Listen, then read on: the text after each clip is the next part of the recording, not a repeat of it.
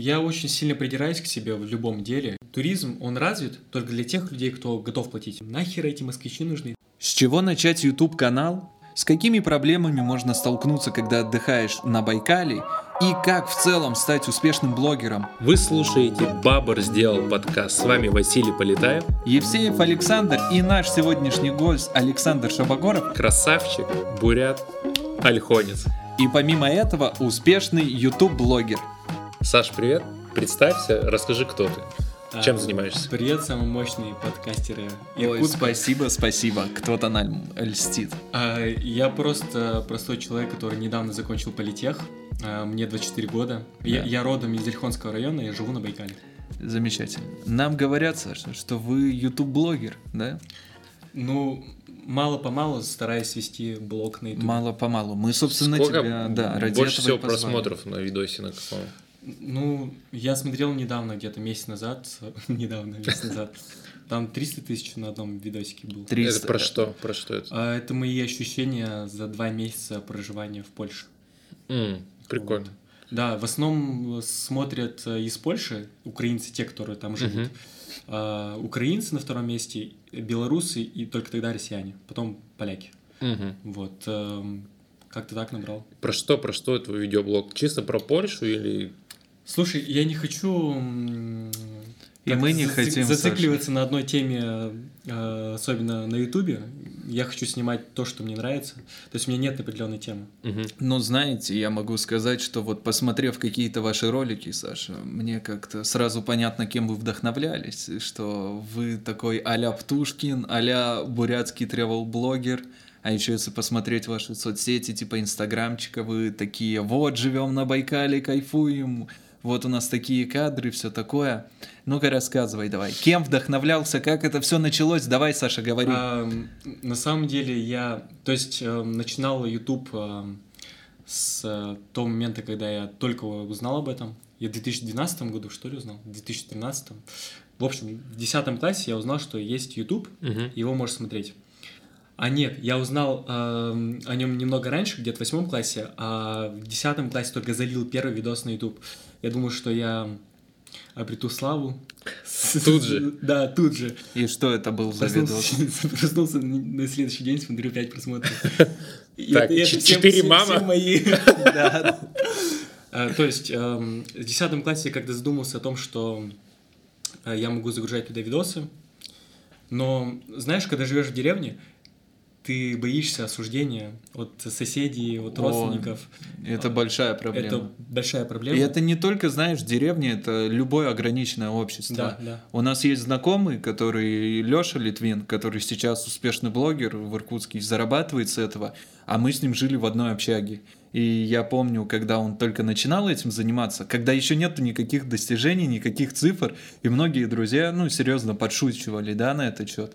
И Леха в этом плане большой молодец, что угу. продолжил делать. Ну и потом многие друзья так и сказали, ну типа, мы не думали, что из этого что-то получится, оно получилось. Так что вот, да, это круто. Вот смотри, Леха, и такая Леха, проблема, правда, есть, да. Леха успешный кейс, а я как раз таки неуспешный.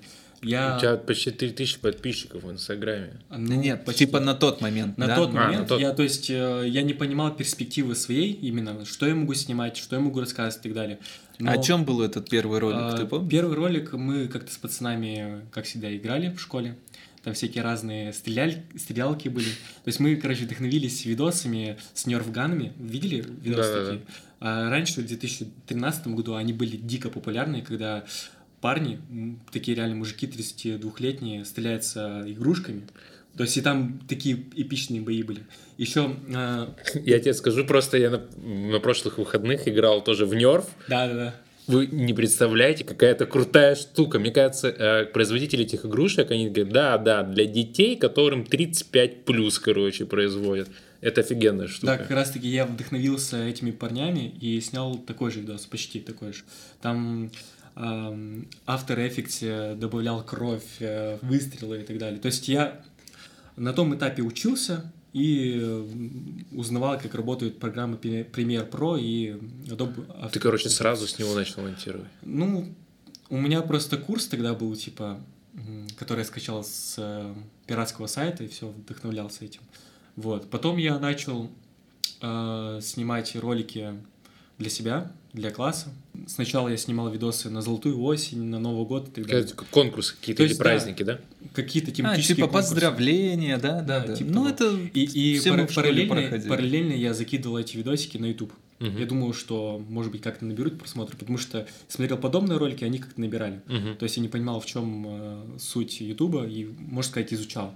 А потом я забросил YouTube. Но это даже не развитие Ютуба, это просто тестирование Ютуба. Мгм. Реально я начал заниматься Ютубом тогда, когда я пришел на третий курс, понял, что я могу что-то делать, собрал парней, а, вычитал рецепт на... Это а, какой-то взрослый фильм, знаешь, понял, что я на что-то готов, собрал парней.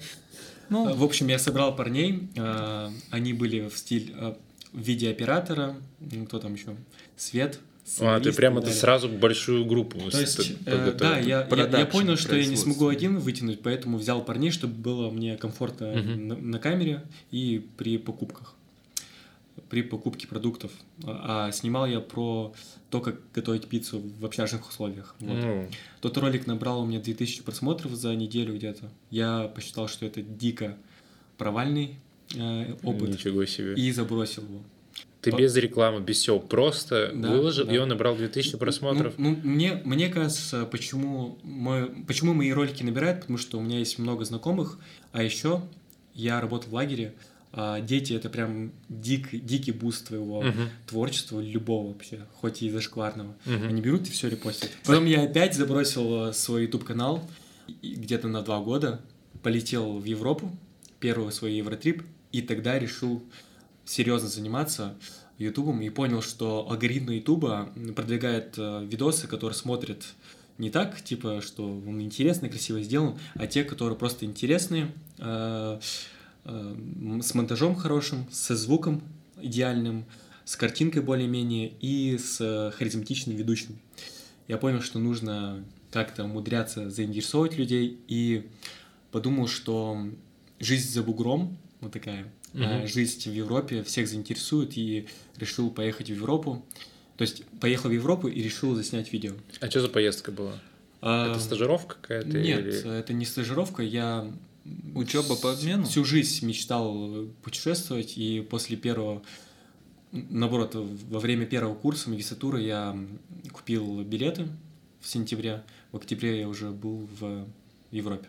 Мгм. Вот, улетел я туда на 21 день. Ну ладно, это... Это, допустим, это, это просто поездка была? Да, просто поездка, которую накопил. А вот смотри, вопрос насчет, э, насчет Ютуба, насчет твоего блога. Вот смотри, ты говоришь, что ты искал темы, думал о том, снимать или об этом. И вот мне как раз непонятно, да? У тебя первично было что? Какая-то идея, которую ты хотел рассказать людям? Или первично было желание стать э, блогером? А вопрос, о чем говорить, он уже был второстепенный, что А. надо найти что-то интересное и о чем-то говорить. А вообще первично было... Первичной целью было стать просто блогером. То есть ты хочешь славы и ничего мнение. не делать, да? Возможно, возможно. Тунеядец. Ну, блин, ну, блин, блогер, мне кажется, Ну, это мне- слава, но дофига делать. Да, на самом деле блогер — это тот человек, который делает реально без выходных работает, э, контент каждый день, он всегда загружен творчески. Мне Ну, кажется, это всегда работает. Мне кажется, это все по-разному. Ну, смотря с кем ты сравниваешь. Я не про то, что про какие-то конкретные примеры. Э, Мне кажется, это как и любая другая сфера. Ну да. На любой работе есть люди, которые впахивают, и также есть люди, которые ничего не делают. Ну, Как, как Хадбик. я вообще не знаю, кто это. Ну, то есть, чтобы вы понимали, я человек немножко далекий от всех трендов. Ну, я намеренно себя ограничиваю. Вот. Саша вчера только узнал, что такое ТикТок.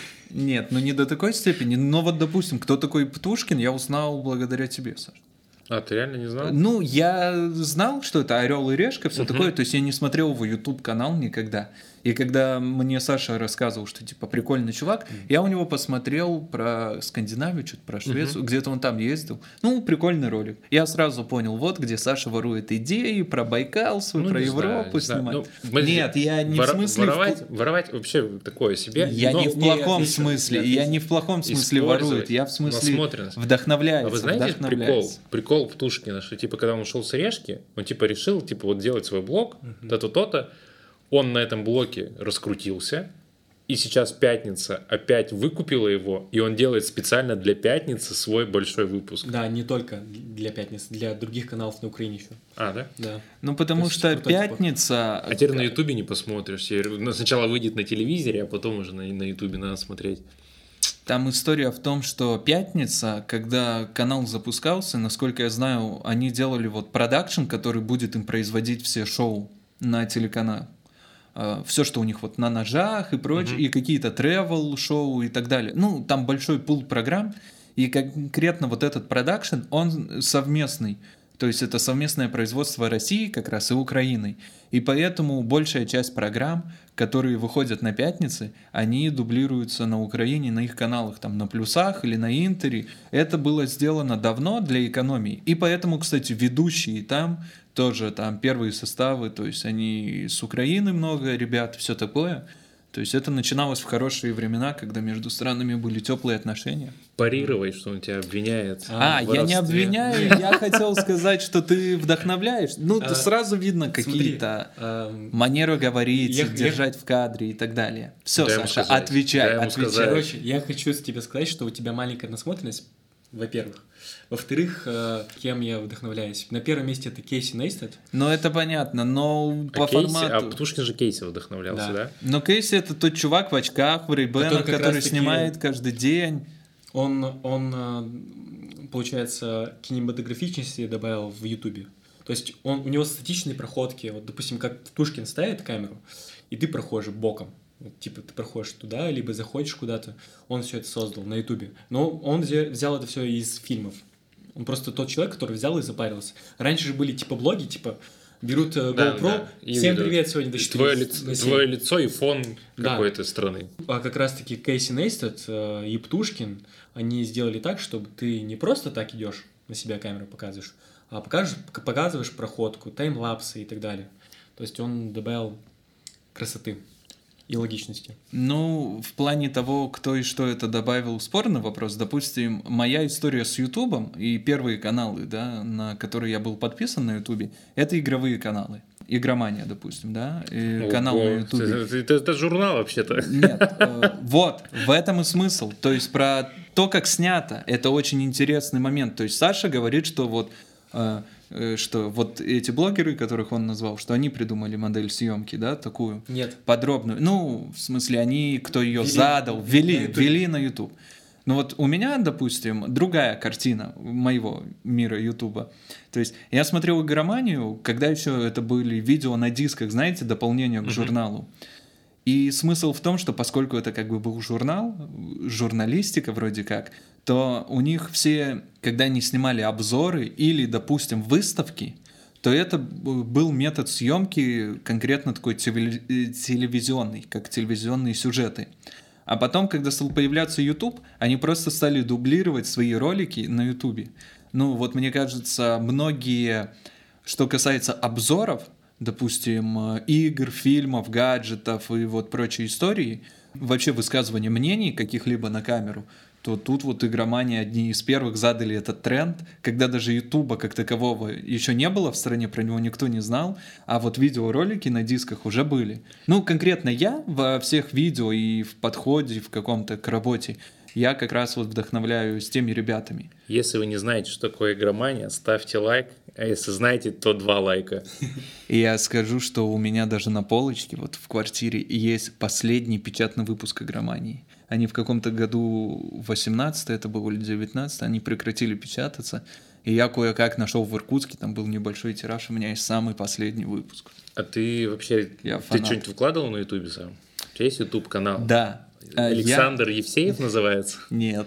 А, У меня на Ютубе, как и у Саши, началось примерно в классе в 10 в 9 Как раз с играми это связано. Мне хотелось сделать обзоры на игры, как в игромании.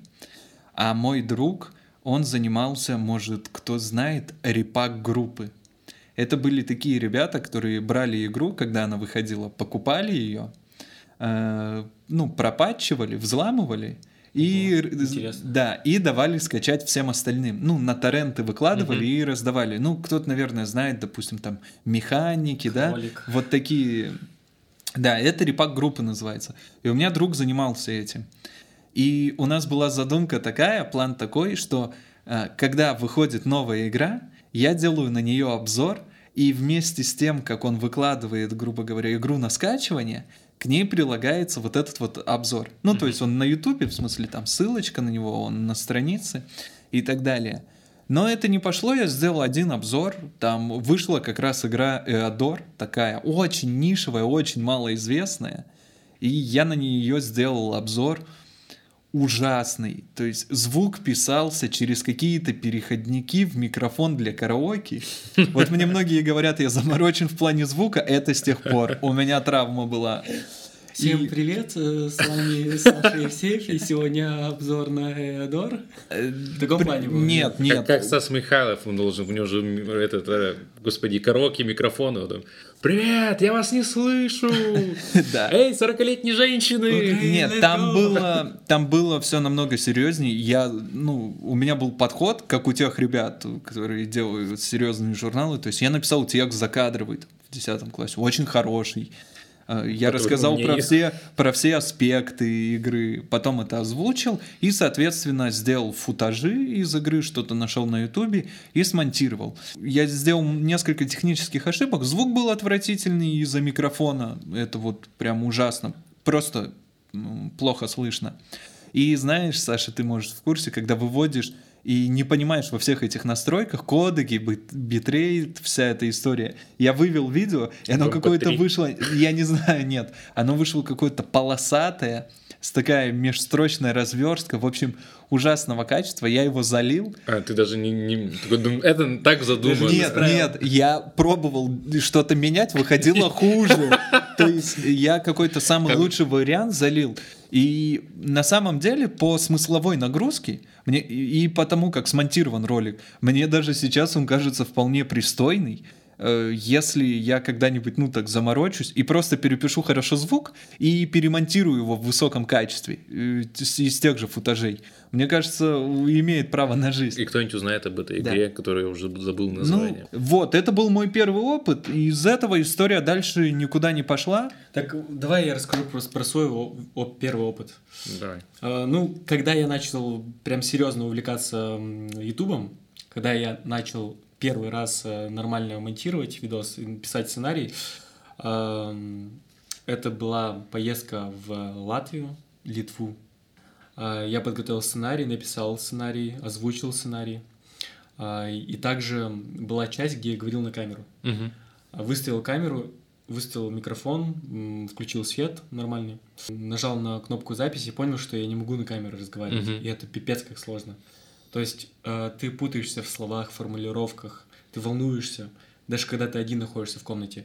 И понял, что нужно либо заучивать текст, либо самому импровизировать. Какие-то базисы. Да, да, да. А, по итогу я шатко-давалка снял первый видос, и он мне набрал полторы тысячи в Инстаграме. А, тогда была очень хорошая поддержка от моих друзей, знакомых, они все репостили uh-huh. видос.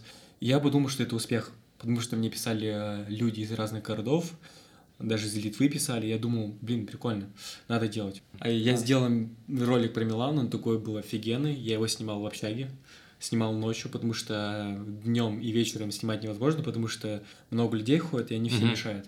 Вот, э, снимал я, в общем, в непростых условиях, но снял видос. Второй... Ну, у тебя были кадры из Милана? Конечно, как ты говоришь, конечно. я снимал в общаге Милан. Да, то есть, смотри, я, я снимал э, первую часть, когда я приветствую, рассказываю, что за ролик, потом uh-huh. в середине, и э, крайнюю часть, где я прощался, я снимал вот как раз-таки в общаге.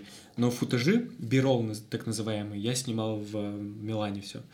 Вот. Эм, опубликовал его и понял, что он вообще не зашел в моей публике. Потом я сделал про еще один видос какой-то сделал и понял, что я не смогу доделать видосы, эту рубрику своей э, поездки в Европу, потому что ну, нет интереса, нет запроса.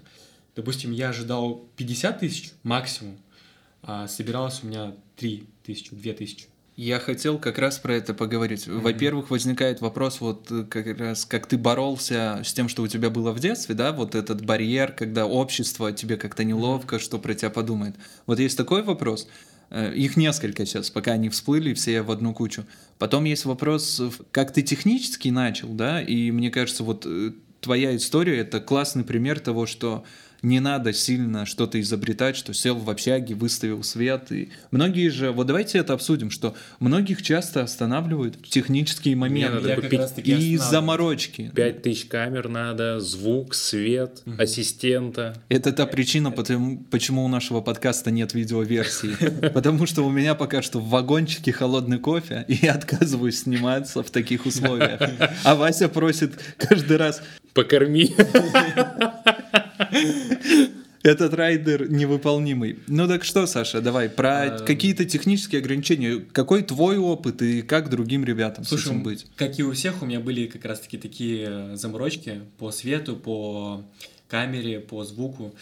Эм, И сильно это тебя останавливало? Очень сильно. Я, допустим, в некоторые моменты не снимал ничего, потому что я думал, блин, у меня же камера плохая, у меня же звук бредовый. А вот сейчас с, с высоты своего опыта, ты А. как думаешь, ты вот из тех камер, из того звука, ты бы мог там выж- выжать какую-то приемлемую картинку? Я думаю, да. Всегда в основе всего стоит э, интересный контент.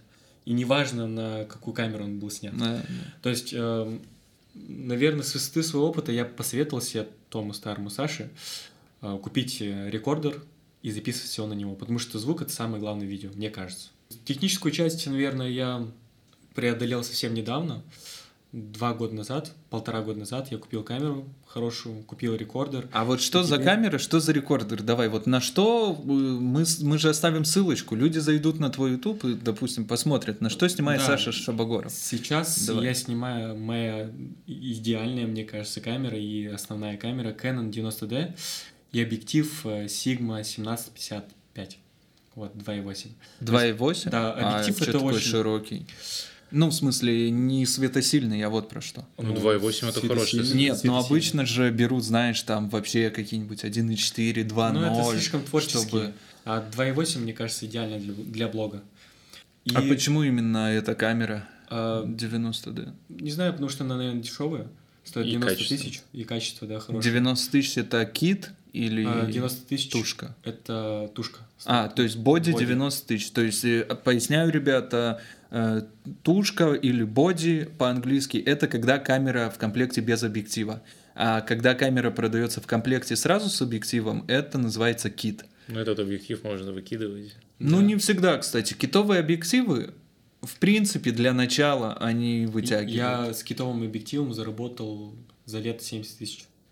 Какой-нибудь вот этот вот э, зум, да, который от, э, я не знаю, от 12, от 16 миллиметров там, до 70. 18 108. Да, да, да, вот эти вот, которые на любых фокусных расстояниях снимают отвратительно, ты не понимаешь, что делать, никакой светосилы, глубины кадра никакой. У меня просто тоже кит, э, там, 1650, и, ну, приходится Но это идеально прям для новичков, для любителей. Да, мне кажется. Ну и для профессионалов, которые могут из, из чего угодно сделать. А вот такой вопрос. iPhone, допустим. Вот ты говоришь, ты купил камеру там за 90 тысяч, а рекордер какой ты взял? Э, как у тебя Zoom H1. Э, H1. То есть это тысяч 8-9. Да, Да. Ну и, грубо говоря, 100 тысяч. 100 тысяч. 130 тысяч. А, еще объектив. Мы забыли про объектив, конечно. А ты не думаешь, что лучше взять, допустим, iPhone? Ну вот э, Да. Да. ты все-таки согласен, да? Теперь я понимаю, что любой контент можно делать на iPhone просто. Ну, для блога в Инстаграм. И на YouTube тоже. На YouTube, да. То есть, эм, мне кажется, здесь самое главное штатив еще купить и звук под- подисправить. Но мне кажется, тоже на, на, на iPhone можно хороший звук записать.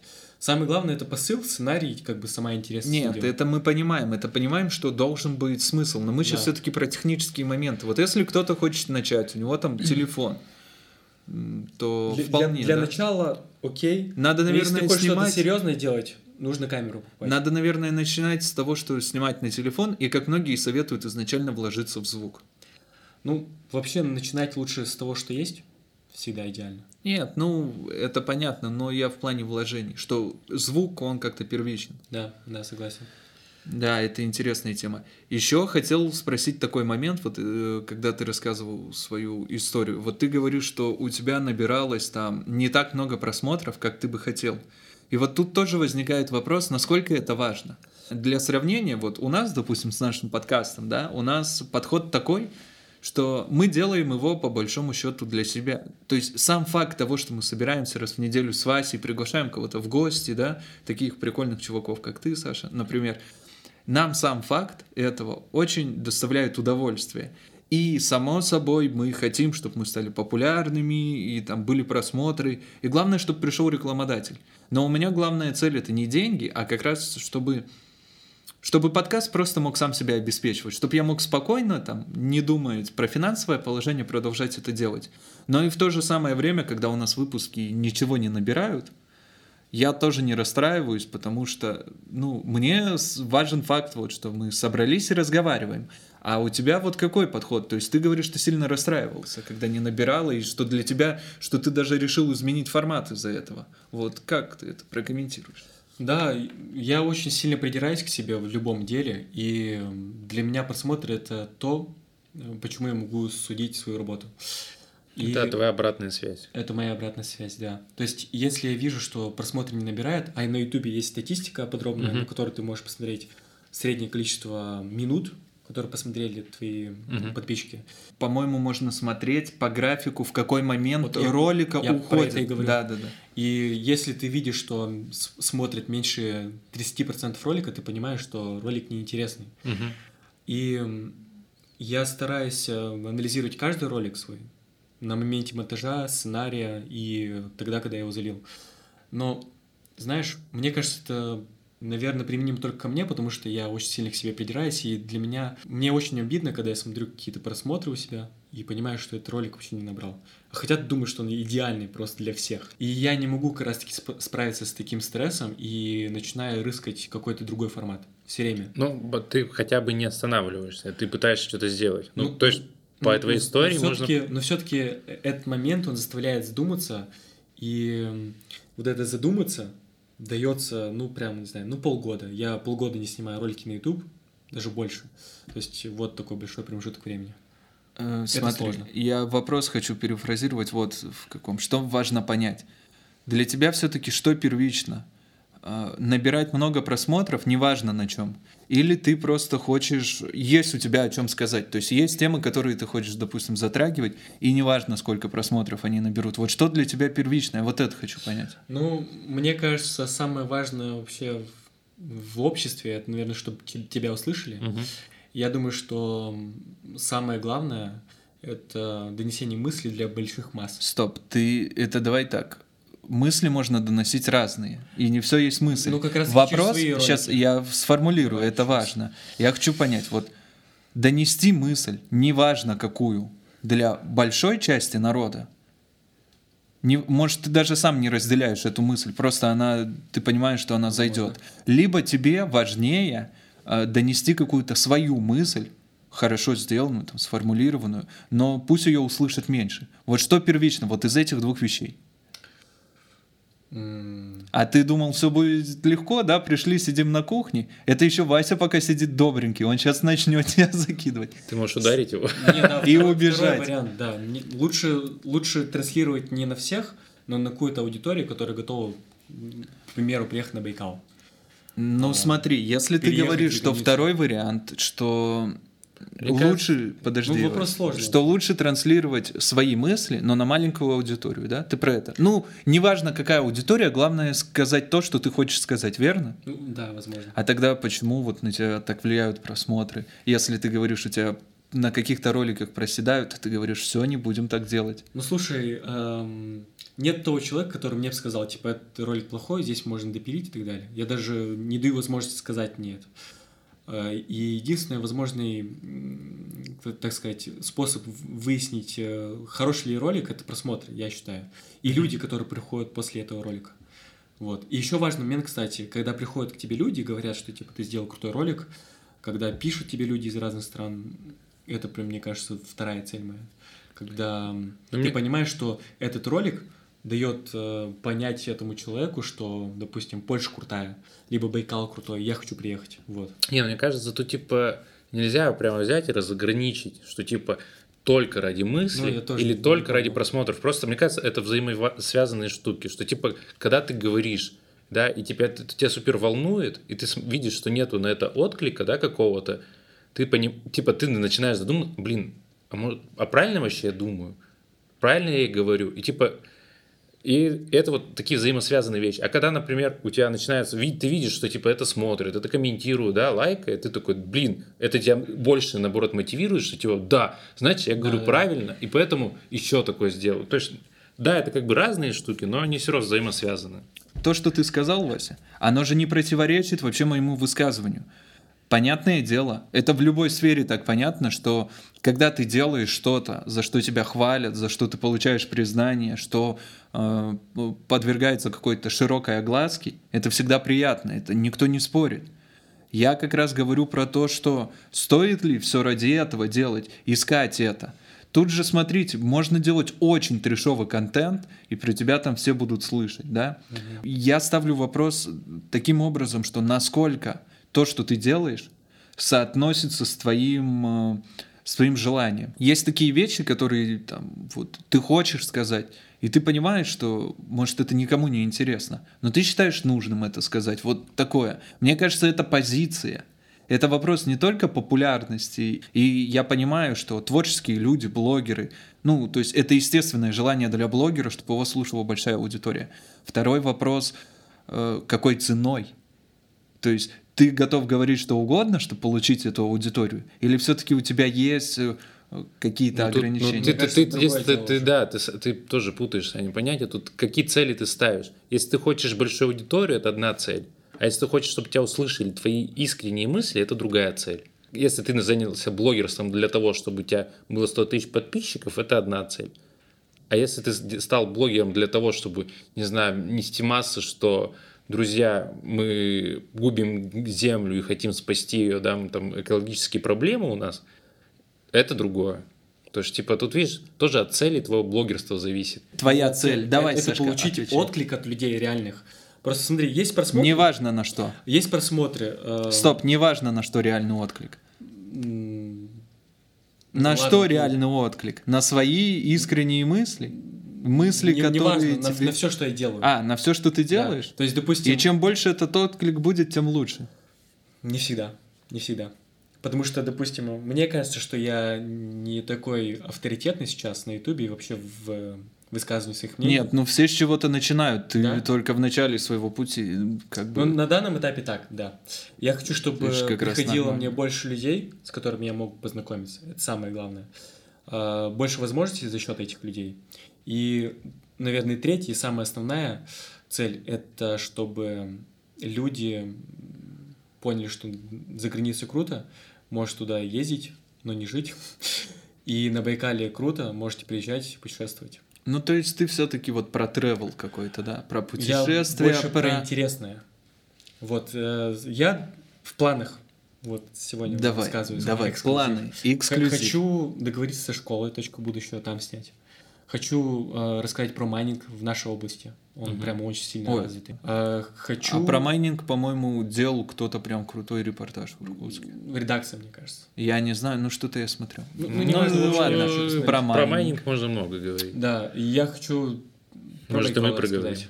Как местный житель хочу про Байкал. Про хочу Байкал? Хочу распиарить его, да.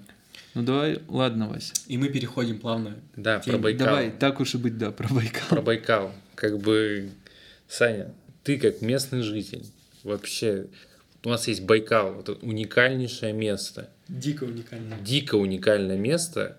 Почему у нас такой отвратительный туризм? Инфраструктура, сервис на таком печальном уровне. Я думаю, что причина сезонность, наверное, и не такая уж популярность наших направлений. И еще нежелание нашей области как-то развивать э, данное направление, как Байкал, угу. Листвянка, Альхон. Вот, я, я считаю, вот. А давайте прям... препарировать прям наш туризм. Вот я в каком плане? А, вы бывали в Листвянке, допустим, мы на Альхоне? Ну, я вот такие был. популярные. Я тоже не так давно Я был, Вась... был на Листвянке, на Альхоне. Но, смотрите, я всем, вот меня, ну, люди спрашивают, говорят, Вася, ты в Иркутске, там живешь, ты рядом с Байкалом, вот, куда посоветуешь поехать? Я говорю, ну, на Байкал. Я говорю, едьте в любое место, кроме Листвянки. Я говорю, едьте в любое место на Байкал, но не в Листвянку. Потому что это, мне кажется, волдырь, короче, на Байкале. я не понимаю, почему нельзя просто сделать хорошую набережную. Просто ровную, широкую набережную. Пусть там остаются вот эти китайские сувениры, всякая сомнительная еда, ну, вот какие-то вагончики с непонятной шаурмой, как бы ужасные парковки и так далее. К этому, с этим можно жить. Но когда там негде погулять нормально, вот просто погулять, это причем там же большой туристический поток. Почему Очень. так, я не понимаю. На самом деле у меня есть, предпо... есть предположение, почему так. Мне кажется, просто есть люди, которые много что там решают, и у них все и так, грубо говоря, работает, и они не видят смысла вкладываться. Зачем вкладывать в ту да. корову, которая приносит деньги? У нас в России, мне кажется, везде так. так. Да. Поэтому и у нас это плохо печально. с туризмом. Да. Э, то есть э, люди, как я понял, довольствуются там малым. То есть они строили какой-то маленький домик, собирают деньги с этого по 700 рублей в сутки, и все, им круто. Они думают, что типа я бизнесмен, и, все, да. я на корове, которая будет доиться до конца. Не-не-не, я не про это, ребят. Мне кажется, там все зависит не от конкретных людей, не то, что инициативы нет от э, конкретных там тех, кто живет в Листвянке, да, или кто там работает а мне кажется, должна быть какая-то более серьезная такая воля. То есть вот это решение менять что-то там радикально, перестраивать, открывать, закрывать или не делать этого, это такой вопрос, ну, не, не простых людей. Да не про... Это, Слушай, это, от каждого зависит. Это, да. От каждого зависит. Мне кажется, тут и государство, и бизнес, и и люди, которые там живут. То в основе это... люди. В основе люди. Да, конечно, мы можем говорить сколько угодно, что в основе люди, но Чаще всего это какая-то, говорю, там, я не знаю, скорее всего, государственное решение должно быть на региональном уровне о том, что ну, вот если оно будет, на, то на это... На уровне области у нас нет такого стремления развить как-то Байкал. А правда. вот про Альхон, ребят, про Альхон. Ты там, Саша, вообще часто бываешь. Я могу поделиться своим опытом. Я за 7 лет жизни в Иркутске, я был на Альхоне один раз летом. На мой взгляд, это ужасное место для туризма. Вот по какой причине никакой инфраструктуры, ни дороги, доехать да, туда, пробки. Угу. Но это ладно, давайте так. Ну, можно, можно считать это все частью приключения. Допустим, угу. труднодоступность какая-то, да, ограниченность. На это... буханке поехать. Да, это можно считать, что это часть приключения на самом деле. Но дальше, что делать на самом острове? Когда я там был, я столкнулся с тем, что там большая часть людей не снимают домики, ну и как бы пьют целыми сутками. И я не понимаю, чем там еще заняться. Чем там заняться? Вот ты снял домик, ты сходил к Байкалу, на мыс, ты как куда-то... Раз это вопрос о том, что ты просто зажрался, ты типа местный человек, и ты думаешь, что Байкал, ну типа вот он. А те люди, которые из Москвы приезжают, из-за границы, они просто удивляются природой. Нет, нет. И на природу за ты шанс долго... побыть просто в этом месте, они отдают большие бабки. Да, за шанс понятно, но типа посмотреть на Байкал, погулять по острову, посмотреть на природу, это время какое-то займет, но да. это не так много. Вот чем заняться на Альхоне, там, я не знаю, неделю? Да нечем. Ну вот это день-два. И то день-два, это если ты первый раз там. Мне кажется, когда ты приезжаешь уже, да даже во второй раз тебе нечего делать. Плюс ко всему, это что касается проживания, питания, вообще цен на продукты и всего прочего, это завышено. Понятное дело, есть обоснование, да, что материалы, продукты тяжело доставлять, угу. но все равно это какой-то оверпрайс. Я уже молчу про то, сколько там стоит снять гостиницу какую-нибудь нормальную. В моей гостинице сколько, думаешь, стоит? Э, ну, тысяч десять, по-моему, ты мне что-то говорил. 12 тысяч. 12 тысяч с человека. Угу. Одноместный номер или как двуместный. Он? двуместный номер. Ну за двоих. За двоих 12 тысяч. Да, да. Ну там а, есть сервис. Есть этой... сервис. То есть смотрите. Ну что, завтрак еще а... включен, теплый душ.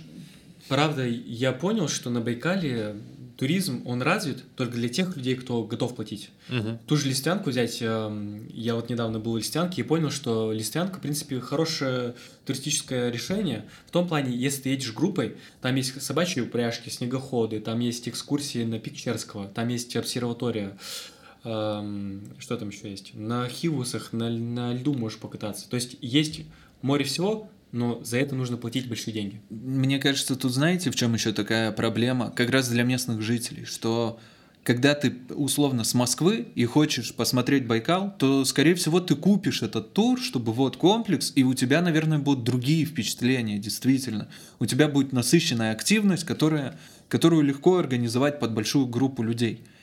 А когда ты местный, ну, вряд ли какой-то иркутянин купит себе такой тур по Листвянке, ну, потому что он подумает, зачем, да я сам съезжу. И вот как раз местные жители, да, для них, мне кажется, открывается совсем с другой стороны. Да, полностью с тобой согласен. А что с этим делать, Саш? Вот ты у нас все про Байкал, про Альхон, много снимаешь, всех зовешь. Но, ну вот я серьезно, да, ты говоришь, может, я зажрался, ну, в том плане, что я местный, и мне это легко доступно, но я не вижу никаких э, реальных мотивов ехать туда, на Альхон, допустим. Ну, с точки зрения инфраструктуры, прям полностью с тобой согласен, и мне тоже на мысли приходят такие вопросы, что делать на Альхоне. По факту нечего, по факту. Но но есть какие-то инициативы. Есть, есть конечно, что, инициативы. Есть, что-то, что-то есть творческие организации, которые организуют всякие там фестивали. Артбухта, типа, и ну, вот эти подобные Одно проекты. есть «Ради света», mm-hmm. то есть ребята есть такие проекты, как э, фестиваль э, еды, гастрономический фестиваль, mm-hmm. мы вот организуем mm-hmm. с отелем. Альхон Фудмаркет, там, вот с 19 февраля мы откроем э, ресторан на льду, уникальный ресторан на льду Байкала, называется Life. Вот. Mm-hmm. Что там можно-то? Ну, экскурсии. Согласен, делать нечего, правда. Ну, Особенно но, простому но человеку. Что-то дел, ну что-то делается. Но, это, но это да, так мало. Что-то делается, мало инициатив, такие как я, которые там, не знаю, мероприятия пытаются делать, а тебе говорят, типа, ты зачем? Ты квиз, по-моему, да, вы, вы ну, делали недавно? ну, я то, что из делать. последнего. Да. Это прикольно. Ну, это ты как, для гостей отеля? Для гостей и жителей острова. А, то есть вообще для всех, то есть любой желающий да, формально да, да, мог прийти? Бесплатно. Нет, это круто, мне кажется, хотя бы, что если бы были вот такие активности, какие-то ламповые, там, я не знаю, но настолки, и, и, но иногда мы, мы о них не знаем просто, потому что на Альхоне как ты порешаешь проблему с эм, освещением мероприятий? Инстаграм сильно не будет работать. Афиши, которые будешь расклеивать по столбам, ну, работает, но не так хорошо. Нет у нас билбордов крутых. Я думаю, что они бы круто бы зашли. Допустим, на центральной улице поставить какой-нибудь билборд, типа сегодня мероприятие срез такой. Но этим нужно заниматься на уровне администрации. Я yeah. не вижу инициативы с их стороны. Вот. Я считаю, что Ольхон это прям дико-дико развивающееся место, и вообще и в целом Байкал. Но он не будет развиваться до тех пор, пока что сюда не придет большой игрок. Я как местный человек должен, наоборот, говорить, типа, нахер эти москвичи нужны и так uh-huh. далее. Но я за то, чтобы пришли большие люди, чтобы они устроили, во-первых, конкуренцию, во-вторых, развитие хоть какое-то было. А это, например, кто большие люди? Ну, ладно, из, из продуктовых возьмем, допустим, пятерочка, условно. Ну вот, пришла пятерочка условно. в Иркутск. Ну а что и делать на Байкале, на Альхоне? И что изменится от того, что на Альхоне откроется магазин пятерочек? Хотя бы меньше цены будут. Нет, это вряд ли будет. И цены будут такие же. Ну, скорее всего, почему? потому что почему? они же они почему? доставкой Нет. обоснованы Ой, Саня, какой, какая бы доставка? они обоснованы тем, что они монополия. У тебя вот есть... Мы лар... не про пятерочку, я, мы нет, про цены я, на альхоне. Я про них про... и говорю, что типа они обоснованы тем, что типа, ну не хочешь ты покупать хлеб за 100 рублей, ну иди 300 километров еще до другого магазина. Мне кажется, вот поэтому там такие цены. Да, там супер, типа, господи, паром катается супер часто. И типа и с тем потоком людей, которые ездят, да, например, взять ту же какую-нибудь маршрутку, она спокойно может себе грузить какой-то товар, который как бы она и людей везет, и попутно товар. То есть, а если это, грубо говоря, крупный игрок, он взял фуру, и на этой фуре э, за те же деньги, как эта вот маршрутка едет, ну там чуть дороже, да, на бензин, он привезет в 10 тысяч раз больше продуктов, чем эта маршрутка. Там, скорее всего, есть большие сложности с логистикой, потому да, что мало того, что фуру главное. пригнать, Вась, ты фуру будешь либо каждый день гонять, понимаешь, это разные вопросы. Если не каждый день, а очень большую фуру раз в неделю, так тогда тебе нужны складские помещения, а это уже совсем другой уровень, Но понимаешь? это инфраструктура, Сань. Это инфраструктура, это так это деньги. Это, это и делается. ради одного магазина вряд ли кто-то будет Согласен. это делать, даже большой игрок. При, пример плохой, ну и допустим... Ну а какой? Какой-нибудь а... гостиница крутая, допустим. Ну, Федеральная их, сеть. И так там много, правда. Там никак, Хорошо, а никак, кто никак не собьешь вот что, цену что гостиниц, должно? потому что мест на Альхоне очень мало в сезон, в пик. В сезон, понятно. И, не знаю, я думаю, что какое-то регулирование нужно сделать. К примеру, сначала дороги построят, построят, и придут туда люди с большими деньгами, допустим, экскурсии водить. Я думаю, что сразу деньги, то есть прайс упадет ниже немного будут. Короче, когда будет конкуренция... Да, логичная конкуренция. Допустим, Хивус арендовать стоит 8 500, вы прикиньте, за час. А Хивус, как бы он не сказал бы, что сильно Хивус — это корабль на воздушной подушке. Катер на воздушной Катер подушке. на воздушной подушке. Ну, я ремарочку просто угу. И кто, кто, кто владеет этим Хивусом? Какой-то местный житель, который себе купил? Местные, какие-то туристические организации и такие, в общем, самобытки, которые приезжают ну, короче, которые... из Иркутска. В основном это не местные. Местных, как сказать, можно сказать, прижимают в этом бизнесе. Приезжие, в основном иркутские. То есть у Удовури тур есть 5 э, либо 6 хивусов. Они сейчас курируют между Альхоном и материковой частью. И они занимаются как раз-таки перевозкой местных жителей. Не местные делают это, а, мест, а иркутские предприниматели привозят местных жителей за счет а, средств, которые выделило государство. Угу. Вот. Это же типа федераль, федеральная дорога, и она должна вот как бы местные Всегда жители, функционирует. Местные и они типа выиграли какой-то грант или да, что-нибудь, да. какой-то там... Типа тендер выиграли тендер на... То есть э, мне хочется, чтобы пришел бы какой-нибудь еще покрупнее игрок, ну, либо хотя бы люди пришли бы сюда, еще побольше людей, чтобы вы понимали, 4 либо 5 лет назад Хивусов всего лишь ходил на Альхон 4. Угу. Сейчас их больше 20. Угу. То есть, если придут еще 50, цены будут немного ниже. А вот сейчас смотри, Саш, такой вопрос, последний, наверное, про Байкал, и будем переходить mm к нашей следующей теме. Вопрос вот в чем. Там же, если конкретно мы говорим про Альхон, есть история, что это заповедник, и там периодически обсуждаются, что вообще все запретить и так mm-hmm. далее. Вот так ты, вот ты правильно подвел. Подождите, это да. Очень... Друзья, у меня вопрос-то в итоге вот к чему. Может, нафиг надо развивать такой туризм? Серьезно. Может, просто снести все нафиг. Ну, то есть как? Э, все, что касается бизнеса туристического, там, в Листвянке, на Альхоне, запретить эту деятельность. Понятно, там будут местные жители, их оставить, ну, то есть на это никак не распространяется. И, допустим, хочешь посетить Альхон, есть переправа, хочешь приехать туда как турист, вот, пожалуйста, есть какая-то зона для кемпинга условная, да, ты заходишь, то есть остров весь, это заповедник, есть специальная зона, где ты можешь поставить палатки, находиться там какое-то время в единении с природой, наслаждаться Байкалом, это, допустим, стоит каких-то денег, или, может быть, не стоит. Просто вы не думайте, может, если мы говорим, что Байкал это прекрасное место и так далее, нерукотворное чудо, так может его и пытаться оставить таким же нерукотворным. И туризм вот оставить на уровне каких-то палаток, все такое, чтобы первостепенно ездили посмотреть реально природу, Байкал, красивые виды, а не покушать в каких-то там мухами, простите ну, меня, вот. загаженными бревенчатыми вот этими ну, ларьками. А, во-первых, мне кажется, что россияне не готовы к кемпингу.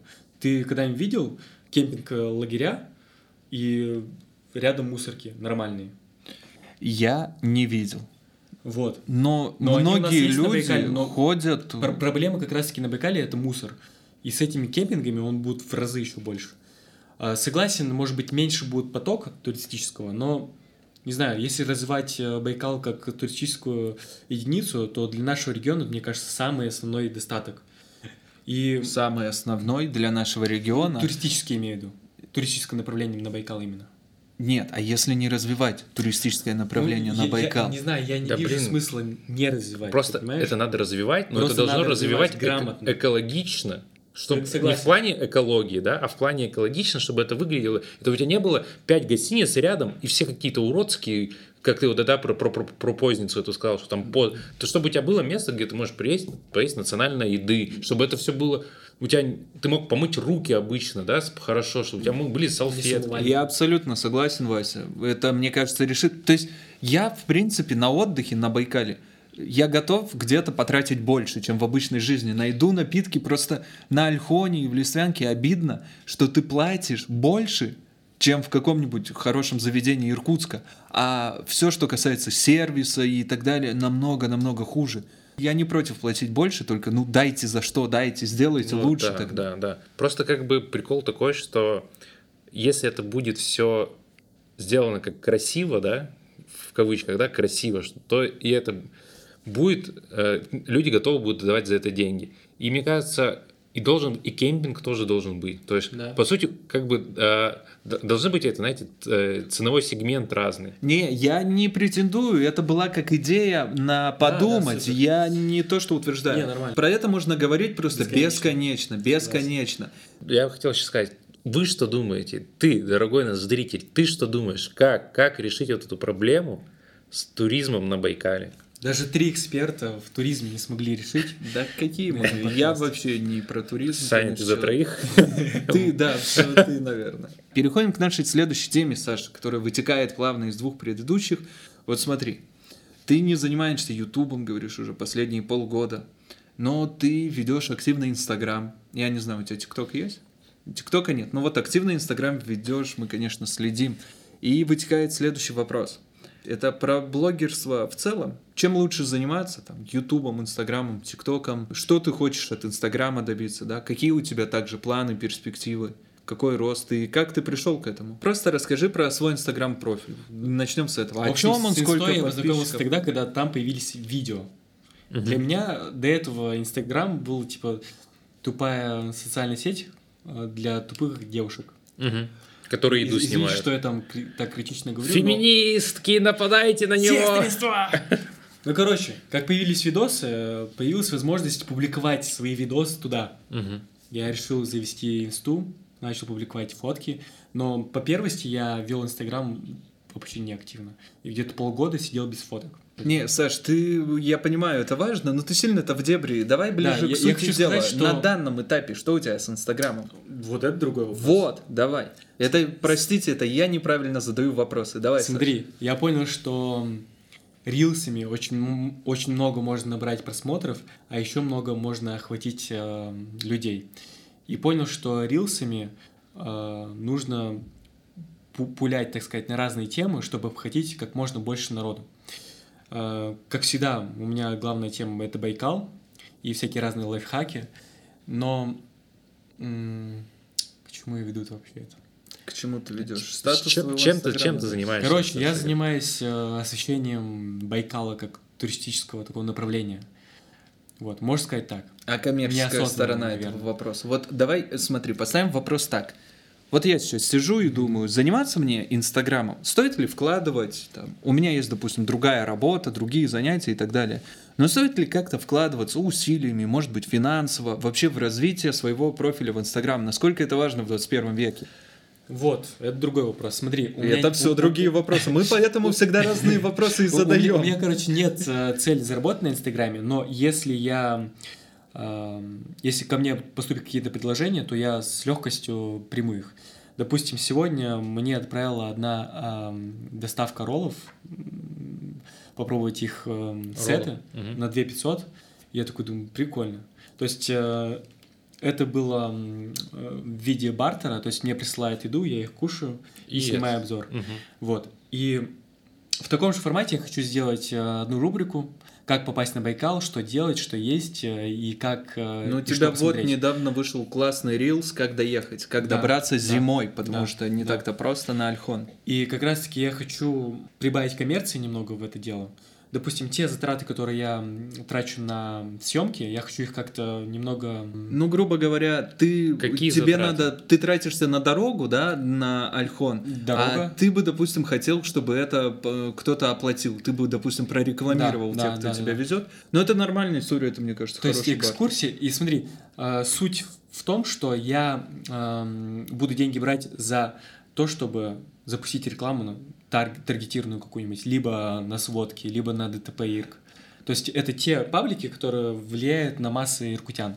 И я считаю, что если э, у меня закупит рекламу, у меня закупит видос какая-нибудь большая организация, типа Лихон Sky, они попросят, чтобы я снял их туры, я снимаю и публикую в своем формате видосов на какую-нибудь влиятельную группу в Инстаграме. И то есть мы выиграем вдвоем. Вы сказать. вместе выиграете. Да, ты на есть... их деньги, по сути, закупишь рекламу, которая отрекламирует ролик, в котором да, ты рекламируешь да, их. Да, да, вот да, такая рекламная матрешка, что называется. Это старая запатентованная русская технология. Короче, ты Инстаграм используешь как платформу для пиара себя как человека, который предоставляет какие-то нет, услуги. С тобой нет? А, нет. Мне кажется, что я просто себя использую для того, чтобы показать Байкал, о своей жизни рассказать, и все. Угу. У меня нет цели четко заработать. Вот недавно эта идея появилась. На чем ты зарабатываешь, Саша? В ты работаешь. Момент, в данный момент я занимаюсь контент-менеджерством. Я снимаю контент, я монтирую и обрабатываю контент и предоставляю это Байкал View, то есть там, где я работаю, угу. и ресторану. Ну, то есть, грубо говоря, ты такой СММщик, который еще сам снимает. Ну, ну можно сказать, да. Контент-мейкер. Да, контент-мейкер, да. Ну, то есть я публикую посты, я слежу за активностью, за, активностью, за статистикой, да, понятно, понятно. и за продвижением, естественно. Без всяких этих Саня делает э, не так, как все. Да тут даже не надо ничего рассказывать, Вася. Вы зайдите в его да, инстаграм, да. конечно, вы сами увидите. Я не знаю, как все, не как все, он говорит, у меня маленькая насмотренность, но делает он вроде качественно. Спасибо, Саня, что пришел. Очень рада был с тобой пообщаться. Надеюсь, было полезно тебе, слушатель, послушать про Байкал. Мне кажется, мы очень круто поговорили. Вообще, очень насыщенный был разговор. Это твоя заслуга в том числе. Наша, само собой, мы с Васей делаем это шоу. Но ты тоже знаешь, Саша, что-то и принес. Что-то и забрал, конечно. Я про всю выпитую эту воду из крана. Но что-то и привнес свое. Спасибо, что пришел, Саша. Ребят, зовите еще. С вами был Бабар сделал подкаст. Евсеев Александр. Полетаев Василий и Александр Шабагоров.